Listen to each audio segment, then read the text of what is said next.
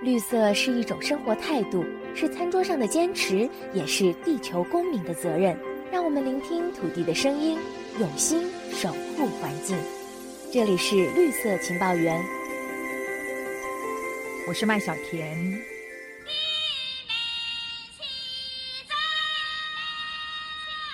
这是福建畲族的采茶歌。去年底，中国传统制茶及其相关习俗列入了联合国非物质文化遗产的名录。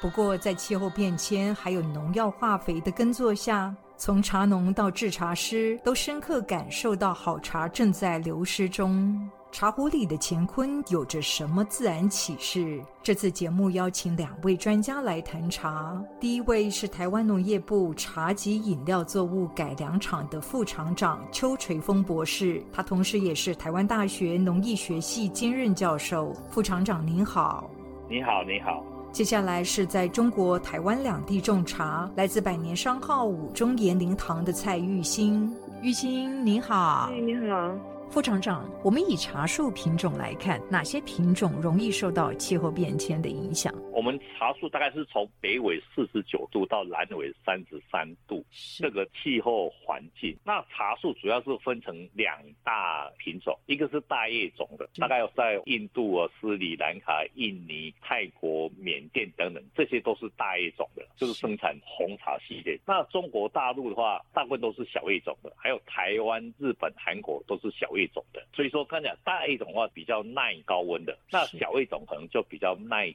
低温型的。所以说，两个品种的气候环境跟温度大概会是不太一样的形态。那台湾在中低海拔的话，我们有一个品种叫清新乌龙，这个品质是非常非常好，但是它不耐旱、不耐病虫害。所以说，我们常常说你要做有机友善的茶园栽培管理，我们都不建议选择清新乌龙的品种。我们会选择比如说台茶十二号、金仙、四季春，或是台茶十七号，这个都是小叶种的。那大叶种。我们会选择台茶八号，这俗称的阿萨姆的品种，或是台茶十八号红利这些的品种等等。所以，培育耐旱茶树新品种也是很重要的应对气候变迁的方法。对的，尤其我们现在气候变迁嘛，一个是耐旱性、耐环境的逆境，一个是耐机械采收的整工栽培的品种。因为现在的全世界一样都是切工的问题。副厂长，我们看到中国的升温速率远高于全球的水平。台湾年均温一百多年来已经上升了摄氏一点六度 C。长远来看，随着地表升温加剧，茶叶的地理分布会出现变化吗？会会的，茶树受微气候的影响相当的大，是，所以可能就是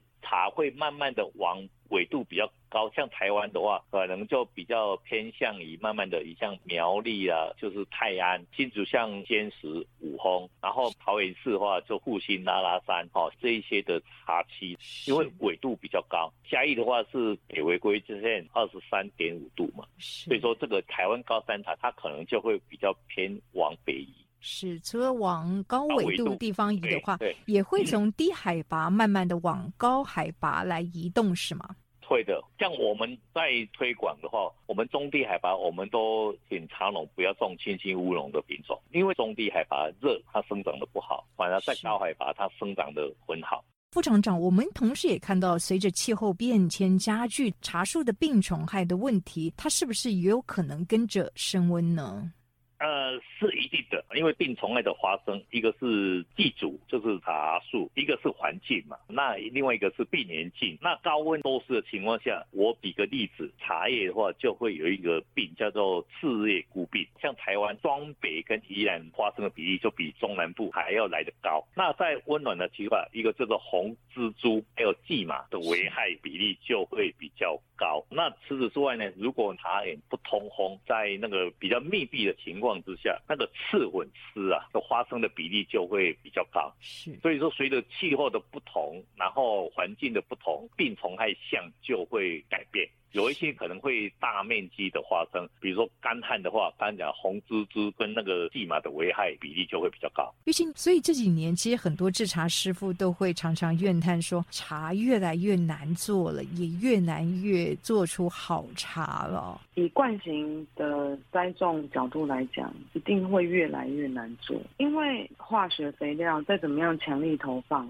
你的茶做出来品质就不会好啊。也就是说，它的茶本质应该要有的层次跟风味就没有啊。是，因为没有办法到位。对啊，你怎么样？就是我为了要确保产量，可问题是我的质量就会降低，因为我为了要有产量，我的那个化学肥料各方面什么的都一定会更加要用力投放。这个其实，在台湾跟在中国的茶园普遍面临这样的问题，对不对？对。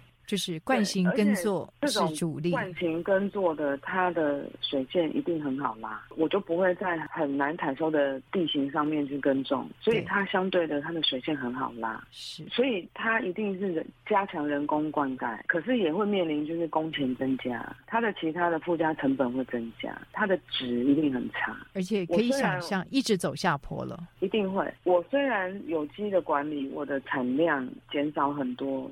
但是我的值定在那个高度上，所以玉兴，您看到气候变迁，除了对于茶树的栽种造成了冲击哦，制茶本身是不是也面临了一些挑战呢？一定会有，但是在这样子剧烈的天气、缺水的情况之下，它会显得非常异常极端。那个极端就会是谨慎采下来那一点茶就会非常非常的香。像我这次春茶，然后采收量很少，不到三十六公斤，是它产生出那个有滇红的味道，然后有正山小种的味，就是这一些很知名的茶种综合起来的味道。比如说，有的茶它有特色，带有龙眼香、玫瑰花香，然后高山茶应该要有的果香、水梨香、蜜桃香，然后那个木质香，这些全部通通复合在一起。因为植物它还是会有尽全力的，就是说它能活下来的，它就会很保全。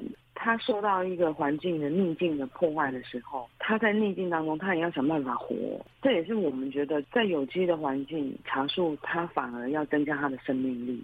所以您说，其实，在缺水干旱情况下，茶叶反而格外的香。前提是指有机栽种的茶叶。如果是惯性农法的茶叶，不见得会有这样子异常的风味。它没有，它没有。因为惯型就是要释放除草剂、杀虫剂、化学肥料。事实上，你只是为了要榨取这一片土壤、这个土地上面的收成。因为土壤本身有它的养分，有它的土壤值。是，那这种化学的氮肥对土壤破坏跟伤害是最大的，而且那块地几乎可以说长期这样下来是废掉。当你破坏掉它的时候，就是一个生物链啊，你喝到的就会喝到你自己肚子里头。它不止长得不好啊，它能够带出来的那个口感啊、风味啊各方面啊就不好啊。那有机当然会比较硬硬，因为草本植物它本身有它的。生命力，你不要破坏土壤的条件下，它会有它的转换。那副厂长，你认为友善农法或者是有机栽种，是不是也有助于应对气候变化呢？有啊，有啊，尤其是在高温抗旱之下，你有些草生栽培的话，对环境就有相当大的帮助。我们曾经做试验观察到，有草生栽培的话，它在高温干旱之下，它的枯死率就比一般传统的还要来得慢，那枯死率也比较少，大概少多少？大概少了四分之一，很显著的一个成效。非常的显著，因为你传统的话可能又喷发草剂啦，又施了一些化学肥料什么之类，你那个那个土壤有些是裸露的嘛，那整个茶行间的湿度就变少了嘛。如果你有一些草生栽培的话，你的土壤里面的湿度反而会有保留的效果在，而且土壤中的各种微量元素也相对的比较丰富。是的，包括土壤里面的那个微生物相也会比较丰富。其实“茶”这个字很有意思，拆开来是人在草木之间。中国的找茶人张琴，他结识各地茶农，四处寻觅好茶。今年中国不少茶园受到高温干旱的影响，有一款茶让他印象深刻。张琴这么说。今年我有幸也喝到了一款茶友分享的茶，是浙江温州那边的绿茶。我觉得当时喝下来，嗯，这就感觉像是甘露啊，人间甘露。哇，它的生态环境啊，就是非常好。然后我因为是喝了这个茶，然后呢回去再找来那边的图嘛，我没有过去过茶山，但是你通过这个茶，你可以反推它的生长环境或者怎么样。然后看了图片，哇，果然啊，就是那边的山，那边的嗯，就是气候的感觉就是很好。所以张琴，这是不是意味着说，其实，在茶园的生态环境是属于比较好、比较完善的情况下，它茶树的本身的体质就会比较好嘛？我肯定是这样认为的。我觉得，其实不管是茶叶也好，素菜也好。其实我小时候是在农村长大的，我知道以前的菜是什么味道，现在的菜吃不到以前的味道了，味道很淡。其实不管是茶啦，其实其他的都一样的，因为整个的生态环境真的被破坏蛮厉害的。副厂长，我们看到气候变迁影响了茶青的原料品质，制茶技术又面临了哪些挑战？因为整个气候变迁，所以说在我们加工栽培，尤其在加工的部分，可能技术要有一些改变。一个例子，本来春夏秋冬都是做包种茶、乌龙茶的区域，那我们整个气候变，比如说我们可以利用夏茶或是秋茶来种一些重花效的茶，比如说我们台湾现在就是做红茶，或是我们台东的红乌龙等等。你春冬还是做绿茶、包种茶、乌龙茶，但是你的夏茶、秋茶的话，就做一个比较重花效的茶叶，像我们桃竹苗茶区，它可能春冬做一些的包种茶或乌龙茶，但是它的夏茶，我们桃竹苗最有名的是东方美人茶，就是俗称的碰红茶。是，所以说我们改良厂就会因为不同的气候的变迁，我们会因应教茶农做不同的茶类。可是同一批收成的茶青原料呢，其实品质的落差是很大的，参差不齐。是，那难免会参差不齐，所以说这就考验到做茶之父，包括从尾雕、搅拌，包括杀青、揉捻，这个都要去做微调的动作。比如说它可能比较老化，你搅拌的动作就要比较大一点，让它滋味香气就会比较扬。如果你照原来的话，那滋味就比较淡。可这时候会不会因为本身已经缺水，其实很容易一捏就碎？在搅拌大的情况下，会不会更容易让茶叶破碎？第一个，我们会建议茶农提早。一个礼拜采收，不要留到它原来它长到刚刚好。所以说，因为整个气候的变迁，你采摘时间点可能要再往前，就不要让茶青那么容易老化的情况之下。所以说，这个是我们在整个田间的栽培管理就要去做一个改变。那后面伴随的就是你在加工的部分。另外还有一个就叫做烘焙，轻烘焙、中烘焙还是重烘焙，这个就是它的技术上来因应整个的气候的。变迁，所以方方面面，从前端的栽培管理到后端的加工制茶技术，都变得是一种考验呢。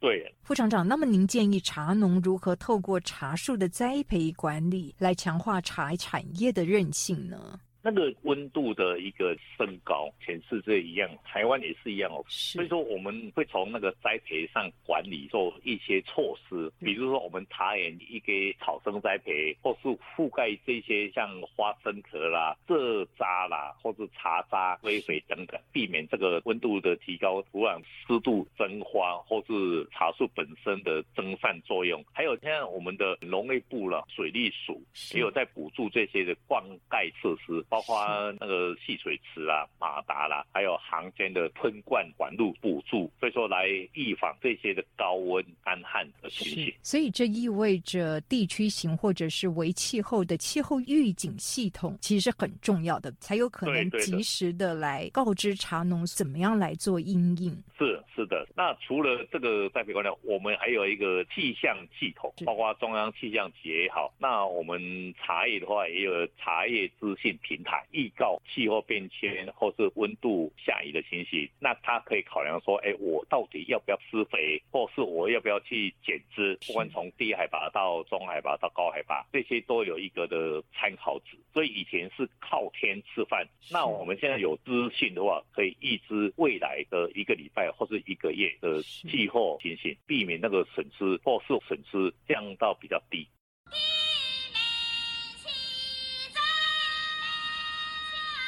俗话说：“茶里乾坤大，壶中日月长。”一盏茶盛满了自然的启示，值得我们好好细味。这里是绿色情报员，我们下次再会。